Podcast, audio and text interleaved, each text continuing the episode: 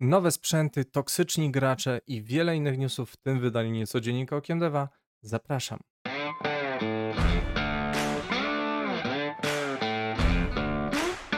Witam serdecznie, nazywam się Grzegorz Wątroba, a to mój kanał Okiem Deva. W dzisiejszym Niecodzienniku, czyli nieregularnym podsumowaniu najświeższych wiadomości ze świata gier, mamy sporo mocnych informacji, więc zaczynamy. Po pierwsze, Fallen Order o mało bez mieczy świetlnych. Reżyser Star Wars Jedi Upadły Zakon, Stig Asmussen, musiał przekonać EA i Lucasfilm, że miecze świetlne są niezbędną częścią gry. Według Asmussena EA początkowo wahało się, aby miecze świetlne były właśnie elementem rozgrywki, obawiając się trudności w ich wdrożeniu, jednak Asmussen uważał, że miecz świetlny jest absolutnie kluczową częścią Star Wars i jest absolutnie niezbędny. Zespół przeszedł przez wiele testów, aby doskonalić technikę miecza świetlnego, co ostatecznie się jednak opłaciło, bo trzeba przyznać, że rozgrywka mieczem świetlnym w Jedi Fallen Order jest świetna. I Asmussen powiedział, musimy upewnić się, że nasz miecz świetlny będzie wyglądał jak miecz świetlny, a nie jak kij baseballowy i że gracze będą czuli się, że robią rzeczy na poziomie Jedi. Pomimo przygód w procesie produkcyjnym właśnie Star Wars Jedi Upadły Zakon stał się ogromnym sukcesem, sprzedając się w ponad 10 milionach egzemplarzy, no i teraz niedługo będziemy mieli drugą część serii. Trzeba przyznać, że właśnie ta mechanika walki jest bardzo satysfakcjonująca i już ostrze pazury na Jedi Survivor. Producenci nieco odklejeni od gier w istocie mają czasami dziwne pomysły, całe szczęście Respawn to zespół profesjonalistów w każdym celu i dobrze, że dobieli swego. Idąc dalej, Arabia Saudyjska inwestuje w gry. Saudyjski Fundusz Inwestycyjny planuje zainwestować $3,8 miliarda w branży gier. Szef funduszu Yasir Al-Rumayyan oświadczył, że inwestycja będzie wykorzystana do rozwoju firm i infrastruktury związanej z grami, a także do tworzenia nowych miejsc pracy. Al-Rumayyan powiedział, naszym celem jest inwestowanie w sektory i działalność, które generują wysokie zwroty z inwestycji i tworzą wartość długoterminową dla saudyjskiej gospodarki. I to kolejny taki krok po zakupie firmy SNK przez wspomniany już fundusz i tak jak szef studia właśnie SNK zapewniał, nie wpłynęło to w ogóle na firmę w żaden sposób. Tak i tutaj raczej można się spodziewać, że to będzie czysto biznesowa inwestycja, tak jak robi to w wielu przypadkach Tencent czy NetEase, rozkładając troszeczkę te fundusze w różnych koszykach. Następnie Activision Blizzard i płace w esporcie. Departament Sprawiedliwości Stanów Zjednoczonych złożył pozew przeciwko Activision Blizzard, oskarżając firmę o naruszenie prawa antymonopolowego za pomocą zasad Overwatch League i Call of Duty League, które utrzymały niskie pensje dla graczy. Rząd amerykański sprzeciwia się konkurencyjnemu podatkowi bilansującemu, który miał na celu ukarać zespoły, które wydawały więcej na pensje graczy niż ustalona przez Activision Blizzard kwota.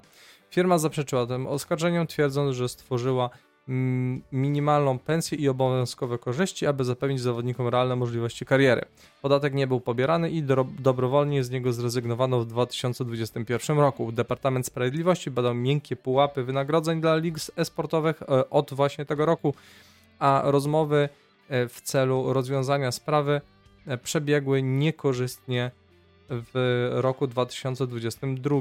Ten departament dołącza do US Equal Employment Opportunity Commission, California Civil Rights Department i National Labor Relations Board w formalnych działaniach przeciwko Activision Blizzard w ostatnich latach. No cóż, kariera sportowca widać nie jest usłana też różami.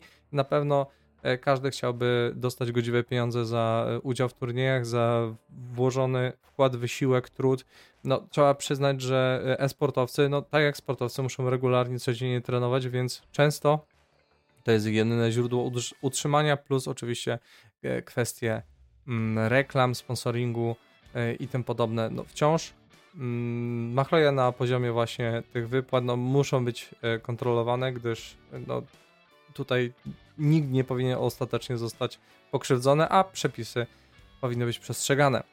Następnie przygody z Ark 2. Studio Wildcard opóźniło premierę Ark 2 do końca 2024 roku, tłumacząc potrzebą dodatkowego czasu na okiełznanie silnika Unreal Engine 5. W ramach opóźnienia studio zremasteruje Ark Survival Evolved w nowym silniku jako Ark Survival Ascended, który będzie zawierał nowe funkcje i ulepszenia graficzne, a nie będzie bezpłatną aktualizacją, jak to było zapowiadane. Gracze na PC i Xbox Series X będą musieli zapłacić $50, a gracze na PlayStation 5 $40. Oficjalne wsparcie serwerów dla oryginalnego Arka zakończy się wraz z wydaniem Survival Ascended, a gracze będą musieli przenieść swoje dane na nieoficjalne lub prywatne serwery lub korzystać z trybu dla jednego gracza.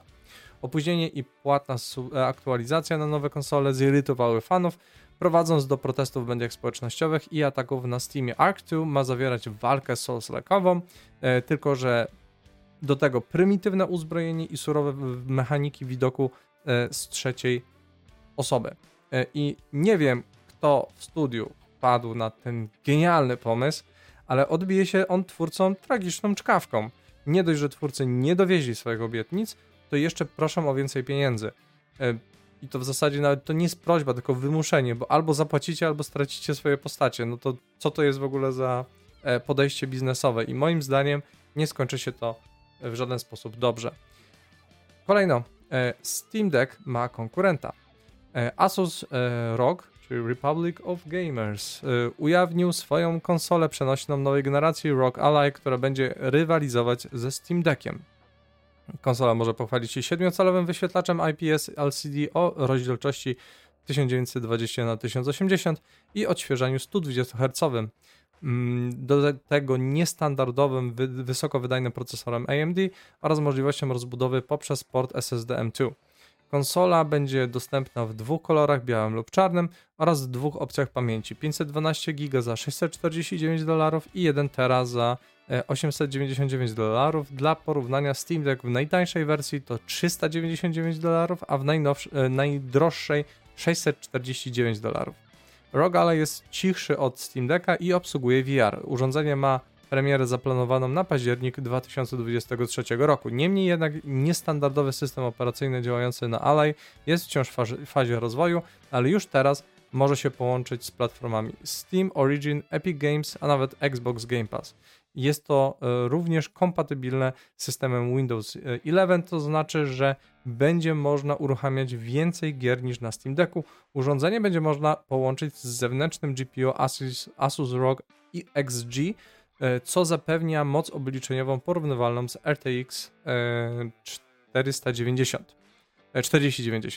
Szczegóły premiery i ceny ROG Ally zostały potwierdzone przez użytkownika Reddit, który miał doświadczenie z samą konsolą. Osoba ta stwierdziła również, że w produkcji pominięto niektóre funkcje, aby ROG Ally pozostał konkurencyjny wobec Steam Decka. W końcu rynek handheldów się zagęszcza, a sukces Steam Decka zainspirował innych twórców. Jestem ciekaw, gdzie poczyniono oszczędności oraz czy cena $250 wyższa, co u nas przełoży się na co najmniej 1000 zł różnicy, faktycznie będzie tego warta. Kolejno. Handheld od Sony. Insider Gaming potwierdził, że Sony opracowuje nową przenośną konsolę PlayStation o kodowej nazwie Q-Lite. Urządzenie to nie jest konsolą do strumieniowania chmurze, a będzie korzystać z Remote Playa w PlayStation 5. Wymagać będzie stałego połączenia z internetem, obsługując adaptacyjne strumieniowanie do 1080p i 60 fps. Design Q-Lite przypomina kontroler PlayStation 5 z 8-calowym ekranem dotykowym LCD na środku. Urządzenie ma adaptacyjne spusty do sprzężenia zwrotnego, przyciski regulacji głośności, głośniki i wejście na wtyczkę audio. Obecnie w fazie testów przenośna konsola ma zostać wydana po PlayStation 5 z odpinanym dyskiem i przed PlayStation 5 Pro.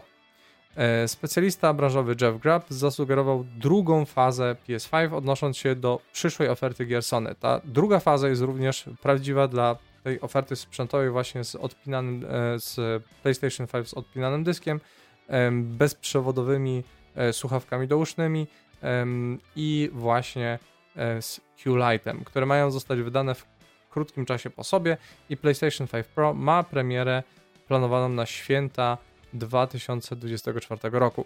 Nadchodzący PlayStation Showcase od Sony ma być pełen wydarzeń ujawniając więcej informacji na temat tych nowości i teraz zapowiada się, że Sony w tym roku próżnować nie będzie.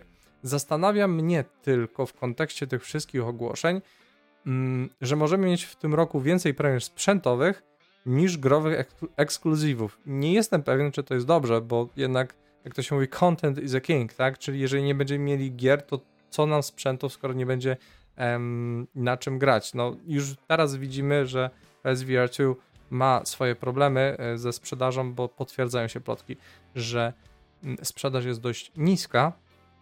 Stąd, cóż, nie wiadomo, czy to wszystko wyjdzie Sony na dobre i wydaje mi się, że lepiej, żeby się skupili na grach. Zobaczymy w czerwcu, kiedy będzie PlayStation Showcase.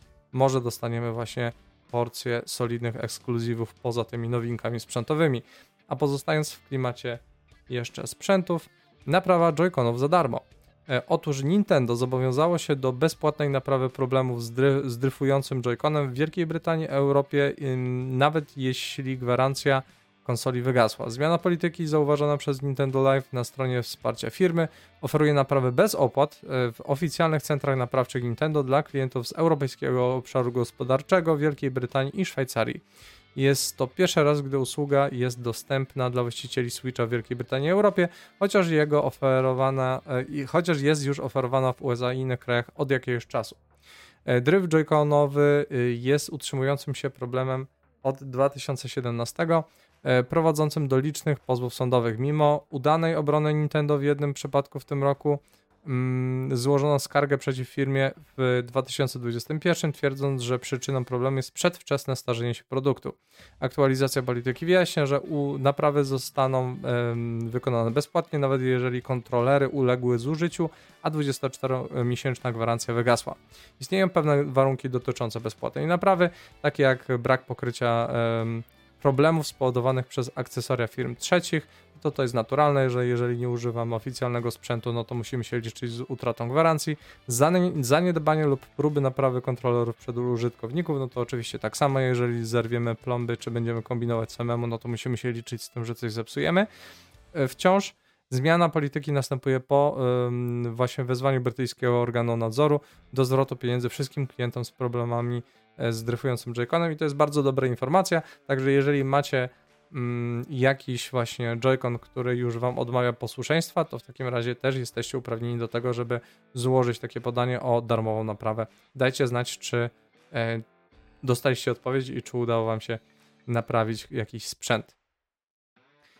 Następnie Ubisoft Polska przestaje istnieć. Polski oddział Ubisoftu zostaje zamknięty, idąc śladami Electronic Arts, które swoje kampanie prowadzi przez firmy zewnętrzne, korporacja zamyka polski oddział. Wpływ na tę decyzję miały ostatnie wyniki finansowe firmy i rozczarowująca sprzedaż w ostatnim kwartale w 2022 roku. Ubisoft anulował 4 niezapowiedziane produkcje, a cena ich akcji osiągnęła najniższy od lat poziom. Teraz Bloomberg uzyskał potwierdzenie, że korporacja ma plany zamknięcia kilku mniejszych oddziałów. Los ten nie spotka tylko Ubisoft Polska, ale także biura sprzedaży m.in. we Włoszech, Hiszpanii, Holandii czy Skandynawii. Reorganizacja jednostek dotknie około 60 osób, i aktualnie coraz więcej właśnie dużych firm growych rezygnuje z inwestowania w duże oddziały marketingu, organizacji wydarzeń czy promocji. Wszystko to jest przez konieczność oszczędzania w związku z kryzysem finansowym oraz mniejszym zapotrzebowaniem po prostu na fizyczną próbę dotarcia do graczy. A teraz temat numeru, czyli drodzy gracze, ogarnijcie się. Branża gier doświadczyła ogromnego wzrostu w ciągu ostatnich kilku dekad, zdobywając miliony fanów na całym świecie i tworząc prężną społeczność, jednak wzrost ten niesie ze sobą pewną ciemniejszą stronę, mianowicie toksyczne zachowania wskazywane przez część społeczności graczy, wykazywane. I niedawne nękanie aktorki Lily Gao, która wcieliła się w postać Ady Wong w Resident Evil 4 Remake, jest tylko właśnie najnowszym przykładem tego niepokojącego trendu. Lily Gao, aktorka, która właśnie wcieliła się w postać Ady Wong, ostatnio usunęła większość swoich kont w mediach społecznościowych z powodu nienawiści kierowanej przeciwko niej przez fanów gry. Ci fani to nie tylko kilka zagubionych osób, reprezentują oni dość toksyczną i głęboko defensywną część społeczności graczy, która którą branża niestety pielęgnuje i czasami właśnie zaspokaja w sposób taki, że nie piętnuje tych zachowań, i portretowanie Ady Wong przez Gao zostało szeroko docenione za nadanie postaci poczucia chłodnego dystansu, przeciwwagą dla częściowo takiej kampowej i melodramatycznej atmosfery reszty gry. Pomimo to Gao stała się najnowszym celem nękania ze strony graczy, którzy zdają się doszukiwać wad we wszelkim aspekcie gry, który uważają za niewystarczająco dobry. Problem ten nie dotyczy tylko Gao. Laura Bailey, która zagrała Abby w The Last of Us Part 2 3 lata temu, spotkała się również z podobną nienawiścią ze strony fanów, kiedy God of War Ragnarok ogłosiło drobne opóźnienie. Kilka deweloperek otrzymało groźby napaści seksualnej i inne formy nękania. Toksyczne zachowania są głęboko zakorzenione w społeczności graczy, a samo identyfikujący się jako gracze wykazują takie cechy jak wykluczanie, homofobia, seksizm, rasizm i transfobia. Studia produkujące gry i ich dział marketingu często odwołują się do obsesyjnej natury tych fanów, wykorzystując ich gorące wsparcie do nakręcania szumu medialnego, ochrony studia przed krytyką, czy nawet atakowania prasy. I takie podejście utwierdza niestety toksycznych fanów w przekonaniu, że mogą atakować innych, i utrwala problem. Ale ludzie, naprawdę, jak można za rzecz, na którą się nie ma bezpośrednio wpływu, dostawać groźby napaści seksualnej? Naprawdę, co jest w głowach tych ludzi, to mnie napawa naprawdę szczególnym przerażeniem. Co musi się kisić w umysłach ludzi, co oni musieli, nie wiem, przejść, jakie mieli wychowanie w domu, żeby przez to, że gra została opóźniona, komuś grozić czynem naprawdę tragicznym i karalnym. Naprawdę, jeżeli widzicie takie zachowania, to trzeba je po pierwsze piętnować, po drugie próbować jakoś temu przeciwdziałać, bo jeżeli będzie się takie zachowania promować niestety i będzie się jakby wykorzystywać nakręcanie szumu medialnego takimi kontrowersyjnymi drogami, no to niestety ci ludzie będą czuli to, że mają forum, na którym będą mogli dalej szerzyć takie tragiczne idee i pomysły. I tutaj no nasza branża, w sensie branża tworzenia gier, jest zdesperowana, by być traktowana poważnie jako forma sztuki, ale też niestety właśnie taka publika, która prowadzi takie toksyczne działania, jej przeszkadza. I chociaż możemy dostrzec przebłyski tej nienawiści w innych formach mediów, jest ona niestety bardziej rozpowszechniona w świecie gier. Dopóki będziemy traktować każdy przypadek jako odosobniony i dopóki studia będą kontynuować zaspokajanie obsesji toksycznych fanów, problem będzie się utrzymywać. Więc nieustanne nękanie aktorów i deweloperów ma poważne konsekwencje dla społeczności graczy i utalentowane osoby mogą być zniechęcone do podjęcia kariery w branży, a studia mogą stać się niechętne do podejmowania kreatywnego ryzyka z obawy przed falą krytyki, czyli właśnie to toksyczne zachowanie blokuje nie dość, że rozwój branży pod kątem personalnym, to jeszcze kreatywnym. I bez takich innowacji jak może sztuka się rozwijać, tak? Co więcej, toksyczne zachowania wykazywane przez niektórych fanów mogą odstraszać potencjalnych nowych graczy i stwarzać wrogą atmosferę dla tych już obecnych. Taka ekskluzywność stoi w sprzeczności z ideą gier jako formy rozrywki mającej łączyć ludzi, tak? Aby rozwiązać problem toksyczności w społeczności graczy, zarówno studia produkujące gry, jak i fani muszą wziąć odpowiedzialność. Studia powinny zwracać uwagę na fanów, którzy się przypodobają i którym się przypodobają, i unikać stawiania na piedestale tych najbardziej obsesyjnych i toksycznych elementów swojej publiczności. Powinny również przeciwdziałać nękaniu i promować kulturę inkluzywności i szacunku. Fani z kolei muszą zrozumieć, że nękanie aktorów i deweloperów nie jest akceptowalną formą krytyki. Powinni skoncentrować się na konstruktywnej informacji zwrotnej i budować bardziej inkluzywną i przyjazną atmosferę społeczności graczy, tak żeby budować dyskusję, konstruktywną krytykę i dyskusję właśnie na temat tego, co jest nie tak z danym elementem rozgrywki, a nie odgrażaniu się ludziom, którzy ją produkowali. Branża gier poczyniła olbrzymie postępy, no na pewno, przez wiele lat, ale wciąż ma wiele pracy do wykonania w zakresie rozwiązywania chociaż właśnie takich toksycznych zachowań, i poprzez nieakceptowanie nękania i promowania promowania właśnie bardziej inkluzywnej kultury, zarówno studia, jak i fanie mogą stworzyć zdrowsze środowisko dla wszystkich zaangażowanych. I ostatecznie właśnie przyczyni się to do bardziej zróżnicowanej, innowacyjnej branży z korzyścią dla wszystkich, którzy przecież kochają i doceniają sztukę gier. Ważne jest, aby pamiętać, że gry mają łączyć ludzi, dostarczając rozrywki i przyjemności dla wszystkich. Aktywnie pracując nad wyeliminowaniem toksyczności i przyjmując bardziej pozytywną i inkluzywną społeczność graczy, możemy zapewnić jaśniejszą przyszłość właśnie dla wszystkich i wszyscy na tym skorzystają. I to wszystko w tym wydaniu Niecodziennika Okiem Deva. Wszelkie artykuły znajdziecie w opisie materiału. Moje nagrania znajdziecie również na wszystkich popularnych platformach podcastowych, wpisując Okiem Deva. Zapraszam do lajkowania, subskrybowania, udostępniania materiału dalej, a także jeżeli uważacie, że coś mi umknęło, nie mam racji, chcecie się pokłócić, macie jakieś pytanie, to piszcie w komentarzach. Tak samo jeżeli odsłuchujecie to na podcastach, to mimo wszystko przynajmniej walnijcie ten like czy jakiś komentarz dla zasięgu, bo to jest dla mnie ważne i z góry Wam za to dziękuję, bo widzę, że się takie komentarze też pojawiają, a jednocześnie widzę, że słuchacie najczęściej na Spotify'u właśnie te wszystkie odcinki, dlatego też tam wrzucam wciąż. Bardzo docenię, jeżeli będziecie aktywni w postach i w filmikach właśnie na platformie YouTube. Jeżeli ktoś chce pogadać o grach na żywo, serdecznie zapraszam na spotkania Pogradajmy, które organizowane są w wielu miastach w Polsce. Wszelkie informacje znajdziecie na stronie facebookowej, a jeżeli jesteście z Wrocławia i okolic, zapraszam w najbliższą środę 12 kwietnia 2023 roku o 19:00 do wrocławskiej cybermachiny na ulicy Szczytnickiej. Razem z moją przyjaciółką Dianą współprowadzimy tamtejsze spotkania. Więc zapraszamy, będzie ciekawie, bo będziemy gadać o etyce w projektowaniu gier.